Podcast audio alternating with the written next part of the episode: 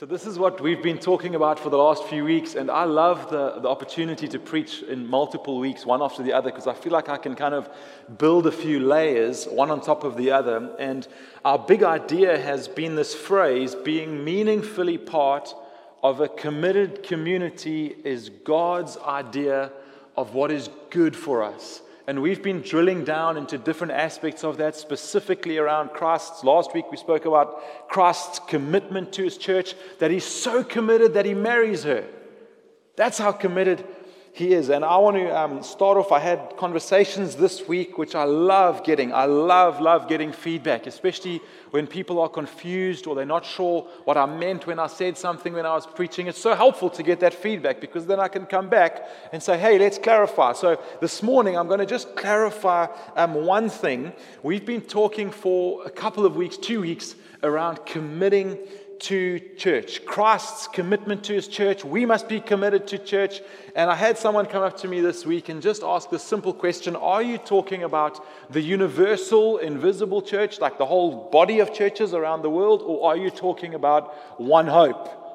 Anyone else had that question as I've been talking? Hopefully, that's been in, in, a few of your minds. So let's, let's talk about that a little bit. At the end of my sermon last week, I finished off by saying we haven't even got to one hope yet.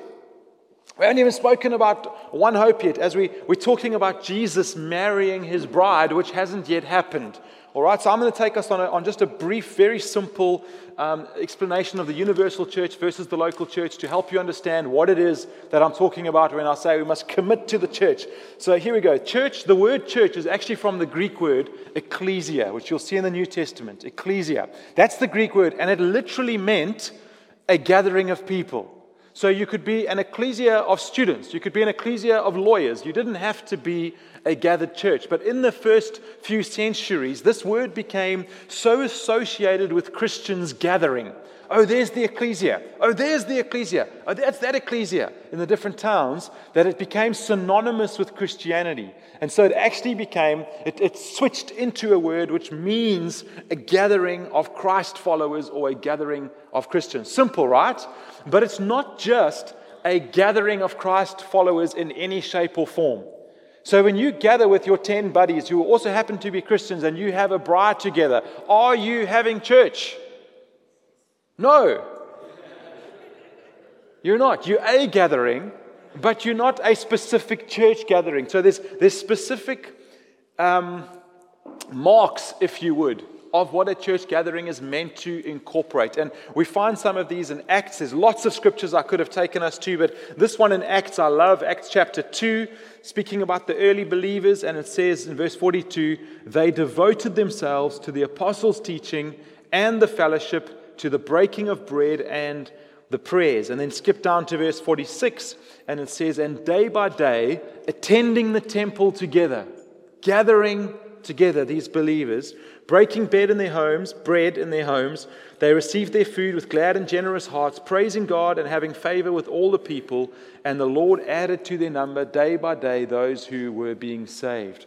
And so there's some of these marks of church. And some of these marks are that the word of God is preached. So if at your braai someone stands up and expounds the word of God and the word is preached, and you have fellowship together and you break bread together and you pray together and you do this thing and you begin to do it regularly, then what do we have? A church. That's a New Testament church. It doesn't have to be any size, there's no size on it or anything like that. But so then, biblically, if that's the truth, then biblically we cannot say the church of the Western Cape. There's no such thing biblically because all the believers in the Western Cape never gather together. It's, remember, it's just a literal gathering of people. So, more accurately, we must say the churches of the Western Cape. Now, I know it sounds pedantic, but it is quite a big shift in the New Testament because originally it's just the Jerusalem church.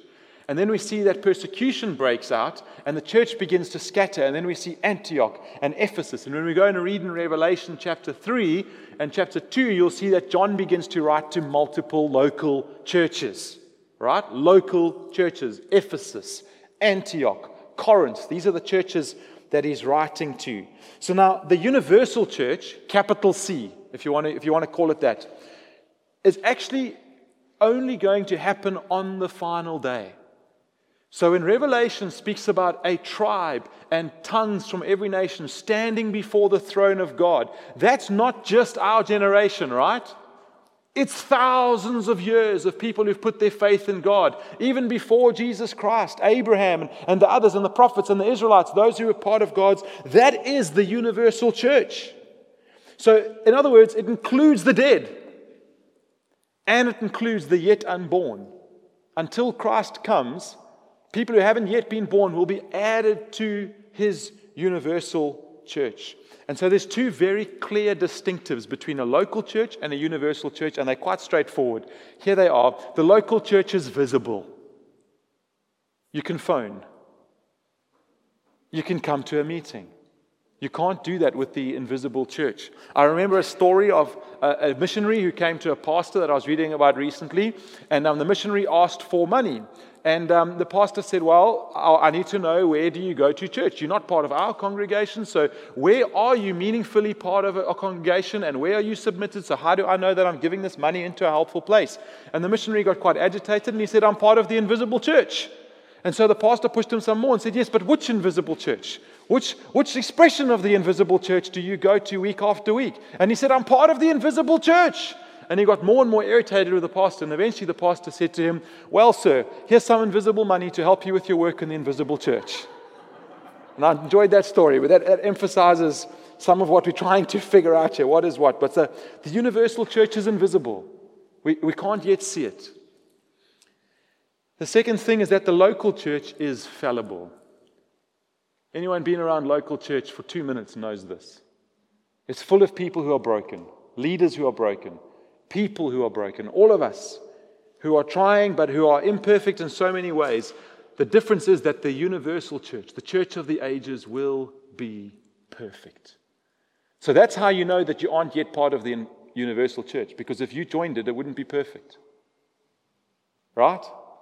The minute we joined it, it wouldn't be a perfect church anymore. So that's how you know you aren't part of it yet.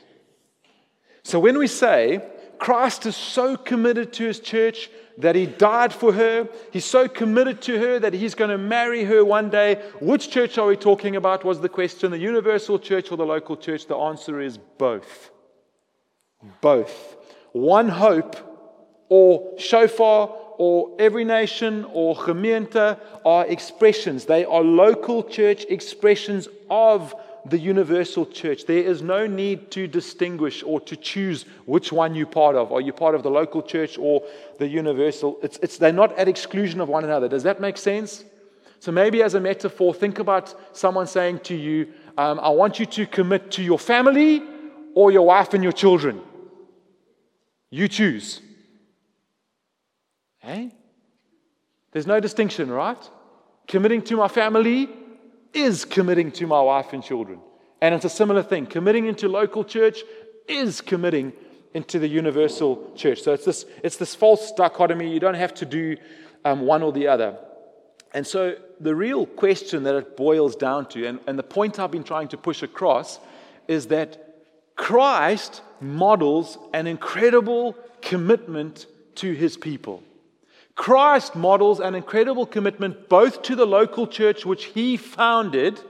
Let's not forget that this is his idea, not mine or some other fancy person who's writing a book about some new idea. This is God's idea. So he models his marriage commitment to the universal church. And in the same way, we look at him and say, we want to be committed to.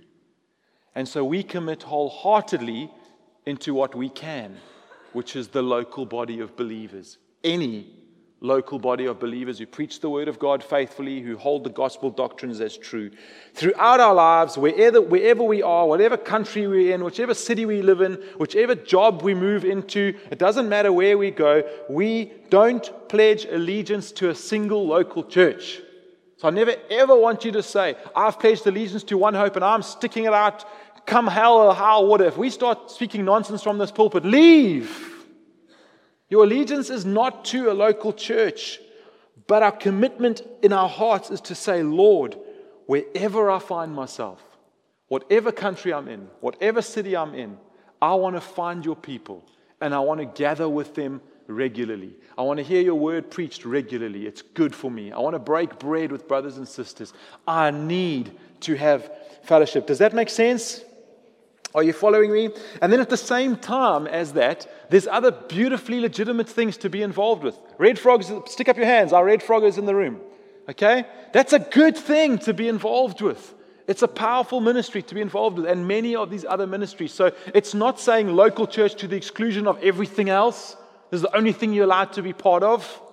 No, no, no. No, we can be involved in, in many things, but it's just defining the difference between universal and local church. Hopefully, um, that's helpful. And then I think it's also worth really clearly articulating that commitment and attendance are different words.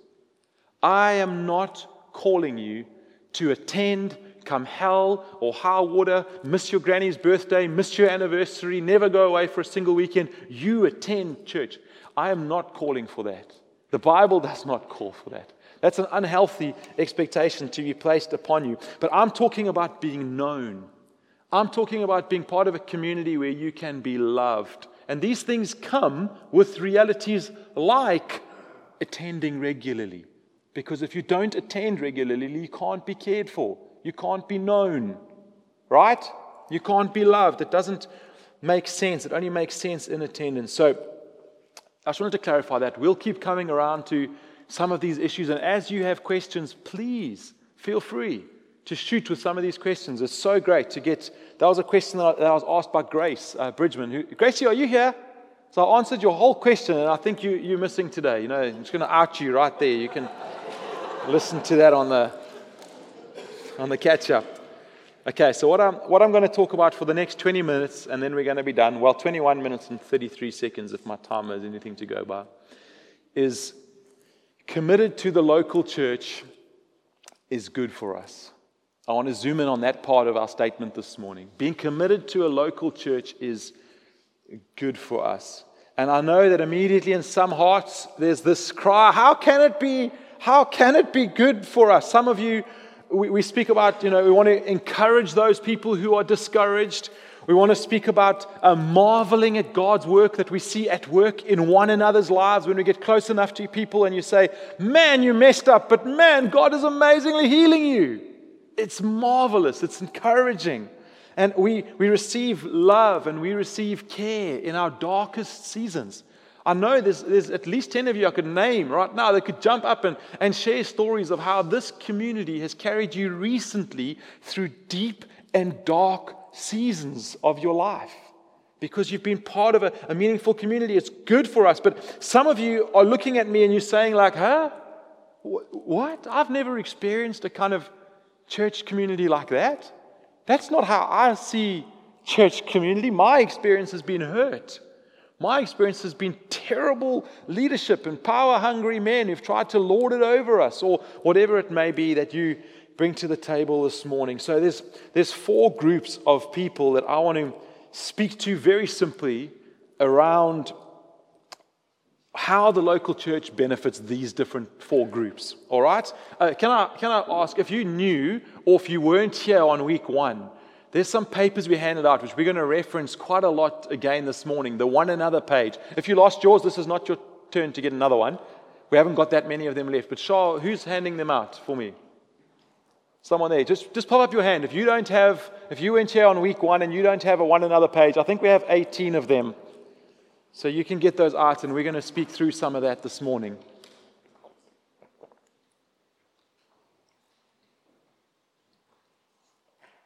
Up here at the front, Mary Ray. Eh?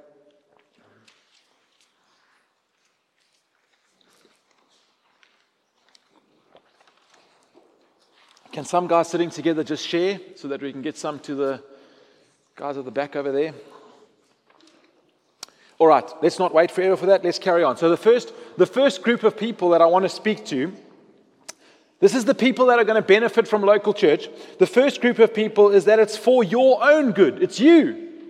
It's for, and I could have added in there for you and your family. This is good for you and your family. Has it ever, as you've read the Word of God, has it ever struck you how shamelessly God speaks of rewards as a motivation for us? Has it ever struck you that it's not, it's not some selfish desire to want to do good for us? It's, it's wrong when it's the only desire, but it's, God uses this as, so profoundly in his words. So if I look at Matthew chapter 6 as an example, Jesus is speaking about three very important things. He's speaking about giving to those who are in need, he's speaking about prayer, and he's speaking about fasting. And so the expectation is that he could very easily just say, you know, you must pray because prayer is good. You must fast because you're a selfish person and you need to remember that it's not all about you and you need to fast. What does he do instead? He says, Your Father who sees what is done in secret will reward you.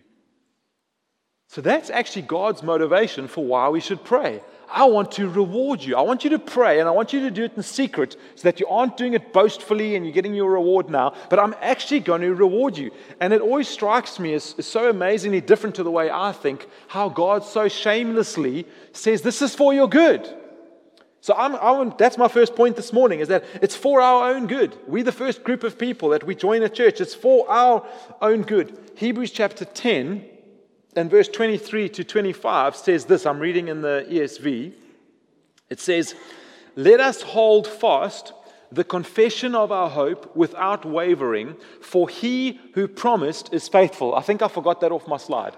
I did. That's verse 23, right? I added that in this morning. Let us hold fast the confession of our hope. So we have this, this hope of salvation that God has put before us. And the author is saying, let's hold tight to that, right? And then he says, without wavering, for he who promised is faithful. Speaking about what God does. God is faithful. He's going to hold us through it. Now we can read behind me on the screen. And let us, who's us? That was God do right? God's going to do that. He is faithful. Now it's turning and it's saying, now you.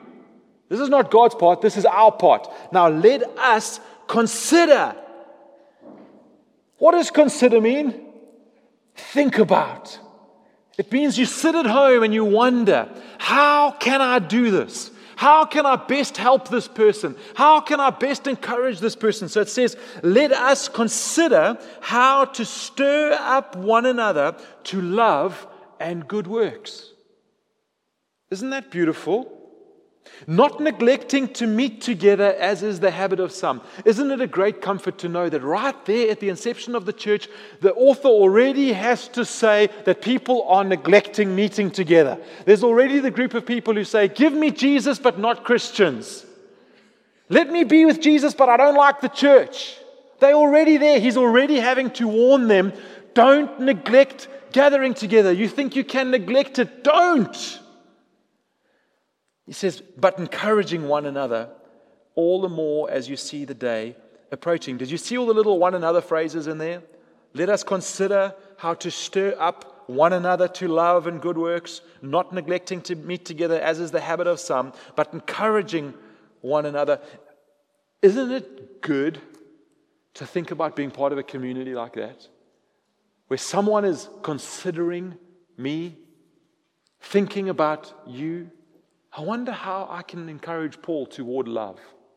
I wonder how I can encourage him toward good works when in his heart he wants to do a bad work or no work at all, which is also a bad work. I wonder how I could encourage him as I see the day approaching. It's a beautiful verse. And if you look at this little form, Deb, I know you've got an electronic version. If you throw up that this thing that we gave out in week one, the one and other phrases should be there somewhere. This one. It's, this is, we took all the, well, I took all the different one another phrases in the scripture and we put them under these groupings unity, love, humility, and then here's the rest. And we just took some of the ones that are the key ones. So, in other words, there might be five about peace, we just took one about peace. And you can read this in for your good, but if you look at them, when you read, like, as an example, number four up behind me, accept one another and you think about for your good, isn't it good to be in a place where people are being taught and commanded by Jesus to accept one another in a world which doesn't want to accept anything about one another? Or read number five don't bite, devour, and consume one another. Seriously, guys, don't eat each other. Wouldn't you like to be a part of a community like this? Were you not worried that the minute you walk out the door, the person is, ah, you know, Paul, I can't stand him. I wish I had the courage to tell him that. I just can't stand him. Something about him. I think it's his shoes. number seven, look at number seven up there. Gently, patiently tolerate one another. Do you know when we lie on our beds at night, we see ourselves for the sinful person that we really are. No one knows me like me except for God. No one knows me like me. That should breed in us such a deep thankfulness that Jesus is telling people around us, those that He's telling us to walk this journey with, be gentle, patiently tolerate that thing in Paul's life. Patiently tolerate that thing in your wife's life, in your friend's life, in your life group leader's life. It's, it's beautiful. The first group is for us. It's for us. This is good for us. Here's a little a, a logic test or a reason, if I could call it. If you have to apply logic or reason just to these commands, this is scripture, guys. This is not Paul. This is me, Paul. This is not me, Paul, saying, this is what I think is a good idea. This is scripture commanding us to fulfill these things. It's saying, I want you to be, live like this. I want you to have peace with one another. I want you to accept one another. I don't want you to bite one another. Let me ask you just a logical, reasonable question. Can you do this outside of a meaningful, committed community? Can you fulfill these commands? Is my charge to you this morning. Can you do that in isolation? If you can, it's beyond me as I go through the one another commands on that page, there's not a single one that I don't want to sign up for. There's not a single one where I say, you know what, don't treat me gently. It's fine, bite me all you like. Let's not have peace, let's have enmity between us. There's not one of those things which I look at and I think, God, this is for my good, and this is for the good of my family.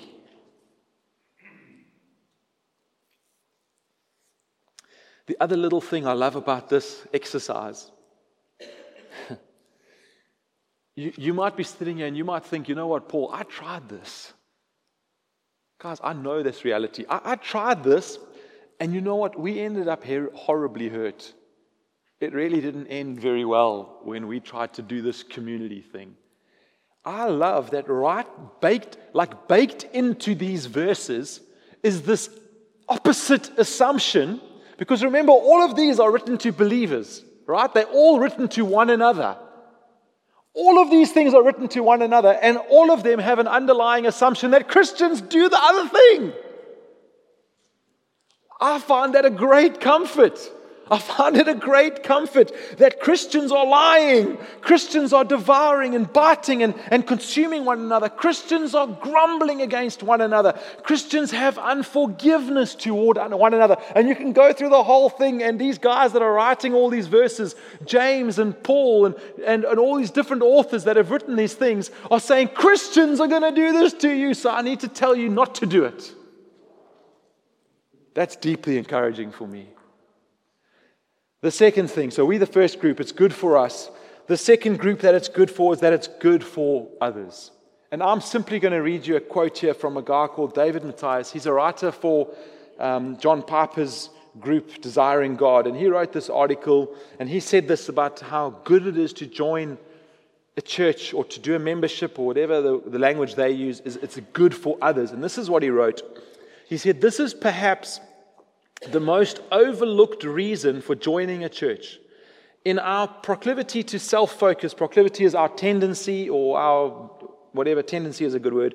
In our tendency to self focus, we consider the reasons relating directly to us, but overlook how our membership relates to others. Our belonging somewhere establishes a base from which we can reliably care for others.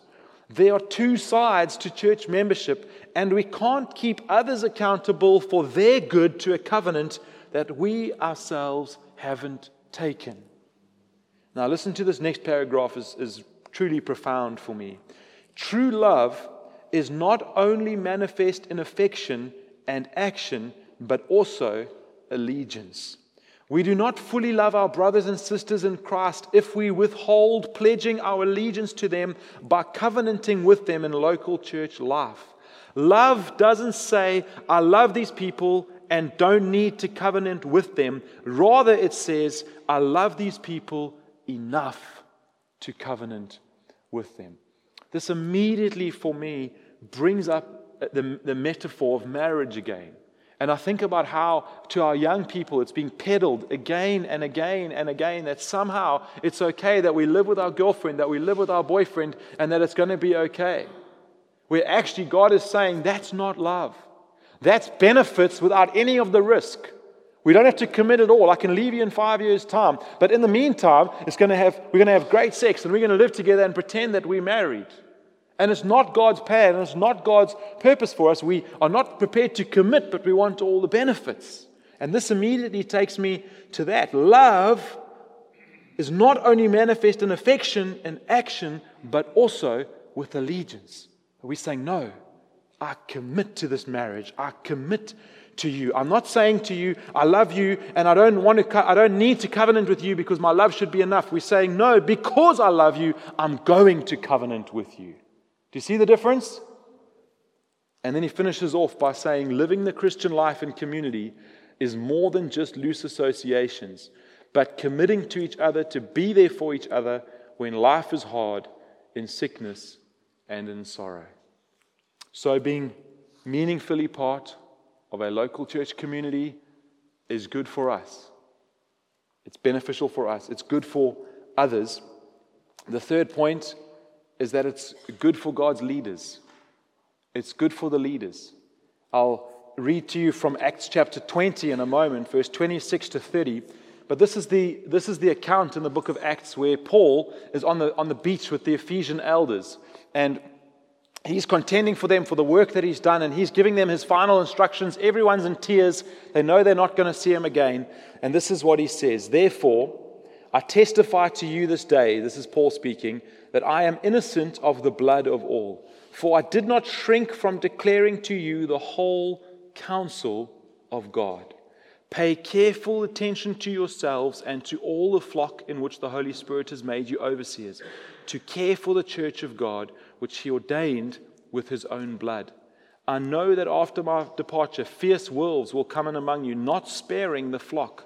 And from among your own selves will arise men speaking twisted things to draw away the disciples after them. Therefore, be alert, remembering that for three years, he carries on saying how he's been warning them with tears and working among them with tears for three years. Now, let me ask you another very reasonable, uh, easy to answer question Who is the flock? Is he talking about the universal church? Is he commanding the Ephesian elders that it's their responsibility to care for every believer in the known world at that time? No. He's talking about a local church community. He's saying your flock. When he speaks about it, I mean, when he, when he says, have made you overseers to care for the church of God, which he obtained with his own blood. sounds like the universal church, but he's talking to them about the Ephesian church. Now, how can your leaders fulfill this command? How can they reasonably fulfill this command without knowing who is in their flock? Who must I care for? Who must our elders care for? Who must our deacons care for? Who must our life group leaders care for? It only makes sense. The scriptures, these, and there's many more I could take you to. We can't care for those who refuse to meaningfully be part of local church. I can't just care for people who would walk in one day, be with us for three weeks, and then pop off to another church for three weeks and pop off to another church for three weeks. I can't care for them. So, actually, without meaning to do so, they are cutting off the avenues where God has put leaders in place to bless them, where leaders pray for people, where leaders take time to care for people, where they want to sit with them pastorally and walk through things and have enough love and courage in their hearts to, to have a relationship that's close enough that they can actually see things in our lives which are problematic and which are going to hurt us down the line and have the love to sit down and say, hey, stop it. Have you seen that great clip of the psychologist with the lady who pays him $5? Have you seen that one? Go and Google it. It's called Stop It. And that's his advice. Everything she tells him about what she's struggling with, his advice is just stop it. It's not very helpful, but it is very funny. See, we, we, live, we live in a world where I don't think it's hard to see that we're incredibly averse to any kind of authority. We, we're very averse, especially men in South Africa. We went through the army and it was not nice, and we don't want any authority. And there's people here, guys, us today, now, we, we love Jesus. We're saved. We're going to be together for eternity, but you're doing yourself such a disservice because of your suspicion of godly authority and godly leadership. We want to just keep it loose and, and colorful. I'll get what I need without really submitting in any meaningful way. And I want to ask you this morning are you part of a local church where you are meaningfully submitted to the leadership? I'm not asking this for my sake. I'm asking this for your sake, and I'm asking this because this is the instruction of Scripture. You can't escape it. An honest reading of Scripture, you can't escape that this is how God wants to care for His people. It's not against the way that I instituted it, it's the way that, against the way that God instituted. Listen to this Hebrews 13, verse 17. And this sounds so self serving, I know, but I have to preach the word of God even when it sounds like I'm trying to serve myself. But listen to this, verse 17, it says, Obey your leaders and submit to them, for they are keeping watch over your souls as those who will have to give an account. Guys, if you think we're doing this for our health, you're crazy. If you think Ollie is taking time out of his day and evenings and evenings and evenings in order to care for this body because he's got some, he's got some power trip for the last 10 years, however long he's been eldering, you're crazy. We're going to give an account to God for every person who's been part of our flock. That's a scary thought. And then let me ask you if you're doing this, it says, carries on, let them do this with joy. Is the way that you respond to your leadership, that you submit to your leadership in a way that they can say, I led that person joyfully and not with groaning. For that would be, look at how he appeals, for that would be of no advantage to you. Again, he shamelessly goes after how it's good for you. When your leaders lead you with joy, when they lead you and they don't feel like, oh no, what's that phone call coming for? Oh no. When they can lead you with happiness and with joy and with willful submission, it's good for you.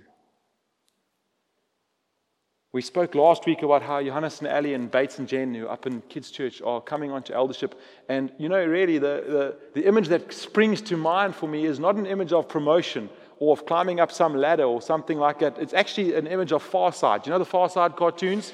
One of my favorite ones is this huge stag and he's standing at the top of this massive mountain. He's got this huge chest, and he's standing there, and on his chest is this, is this um, uh, target. And at the bottom it says, Bummer of a birthmark Hal. And this huge stag is standing, is standing up there. These guys, by putting their hands up for leadership in the local church, are effectively, in some ways, putting a target, and they're saying, God, give us, give us difficult things to deal with. Father, we want to, we want to stand and, and hold account for people that you've put under our care. It's not an easy job. So our scripture says, pray for your leaders. And this is not just us. I'm talking life group leaders. I'm talking music leaders. I'm talking across the board, people who are leading people. All right, so we're nearly there. We've got about two minutes left. For number one, for our own good. Number two, for the good of others. Number three, for the good of leaders. And number four, for the good of the unsaved. For the good of those who don't yet know Jesus. Let's turn to John chapter 13. It'll be our final Final ish scripture for the day. John 13, verse 34. A new commandment, Jesus is speaking. He says, A new commandment I give to you, that you love one another, just as I loved you. You are also to love one another. By this, all people will know that you are my disciples if you have love for one another. Did you see the three one another's? One another, one another, one another. Love one another, love one another, love one another. Scripture in another place teaches that we are a city on a hill. That's the metaphor that it uses, and that we shine out light, and that the light is for the dark world to see and to come to know Christ. And here, Christ is bringing those two concepts together, and he's saying it's our love that they're going to see. Our love is the light. That's how they're going to know that we follow him. And that light rings out as a witness to those who don't yet know Christ. Church, this is powerful. This means that our lack of willingness to meaningfully engage with other church people, our reticence to walk in harmony, in community, in a way that we can reasonably do that other big thing that we had up there, that we can reasonably love one another, be gentle with one another, serve one another, wash each other's feet, not grumble with one another. If we don't meaningfully walk in that kind of community, you've got to ask ourselves whether we are being a hindrance to the name of Jesus going out evangelistically to those who do not know him. Because he says, This is the light. They're going to look at you, church, and they're going to say, I want in. I want to be part of that community that's gentle with each other. I want to be part of that community that tolerate one another. That's, that's, that's, that's, that's, that's, that's. I want to be part of that community. And when that community is so broken and disenfranchised, and as it is right now around the Western world, it's any wonder that the watching world looks in and says, ah, not so keen to be part of that. And so, what we've got to realize is that our individual decision to boycott church and to have these braai conversations where we have these rude things to say about this person or that person is actually not just an individual thing which stays with us. It actually begins to spread out into the body of Christ like a cancer. And the people who are hurt the most are those who don't yet know God. And so the church, and the reason, one of the reasons that I want to encourage you, or the fourth reason that I want to encourage you to come and meaningfully give your life in a local church community is that it allows us to ring out the truth of God over Stellenbosch. As we begin to unify with other pastors and we hold hands with those who hold the gospel truths close, and we're doing that increasingly, we're praying for them in our prayer meeting this morning. There's some wonderful things going on in the churches. As you begin to do that, the watching world looks in and they go, I hear a sound. Something is ringing out. Something is ringing out. We're not trying to have unity for unity's sake so we can put it on a poster.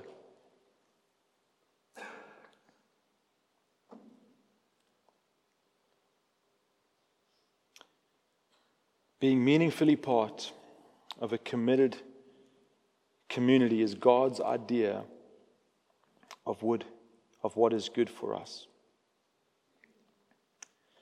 And I want to just close in reminding us that this church, One Hope, you are part of the universal church that will be gathered on that final day. You are part of the church that Christ valued so much that he gave his life for her. Husbands, love your wives, as we read in prayer meeting again this morning out of Ephesians. Love your wives as Christ loved the church and gave himself up for her. I want to remind you that this is the bride that he will marry. I want to remind you that this is the church that Jesus founded. I just, just think about that. Jesus is the first church planter.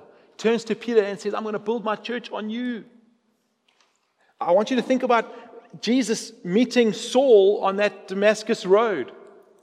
And Saul is doing what? Well, he's going out and he's persecuting the Christians. He's persecuting everywhere he can. He's trying to destroy this thing called the church, the ecclesia, the gathering. He's trying to destroy them. What does Jesus say to him? Stop being nasty to my people. That's not what he says. He says, Saul, Saul, why do you persecute me? That's how closely God, Jesus, identifies with his body, with his church, with us. Paul, Paul, why are you persecuting so and so? Why are you persecuting so and so? These believers, don't you know you're persecuting me? It's mine. It's mine. Father, as we come to your table to remind ourselves of that this morning, I want to ask it you take this scriptures that we've read, you take the thoughts that I've thrown out this morning, things that I've been mulling over in my own heart, areas where I need to repent, areas where each person in the room needs to repent. Father, where we need to learn and, and, and learn how to love each other and be gentle with each other and not bite each other and not lie to each other and have trust and all these wonderful things and to consider others more highly than we consider ourselves and all these beautiful one another commands. I want to thank you, Father, that you've given us a lifetime to practice these things. God, I don't want any condemnation to come on those. Lord, all of us are struggling in these areas. And I want to pray, Father, there be no condemnation for those in Christ Jesus at all.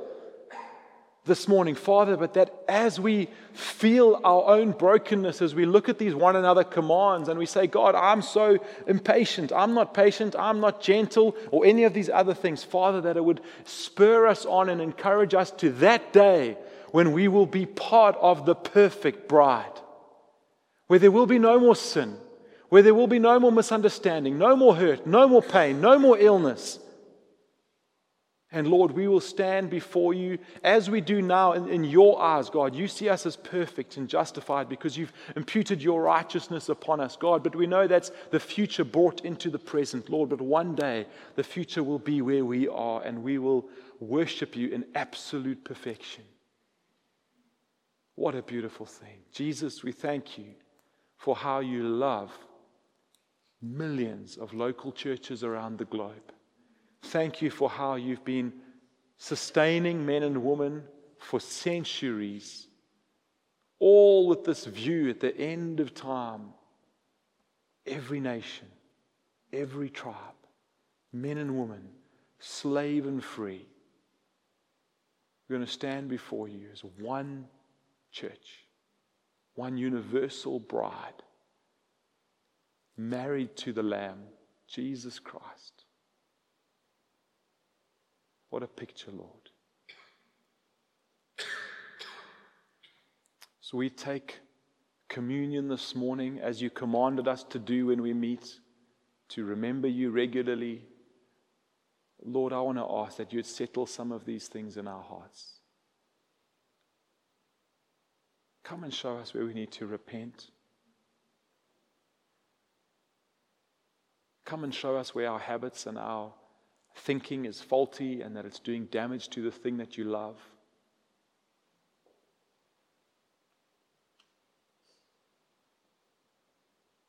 Come and remind us of the preciousness of one another. The church is not a building, it's not an institution, it's us. Help us remember how much you value each of us, God, to learn how to respond accordingly, Father.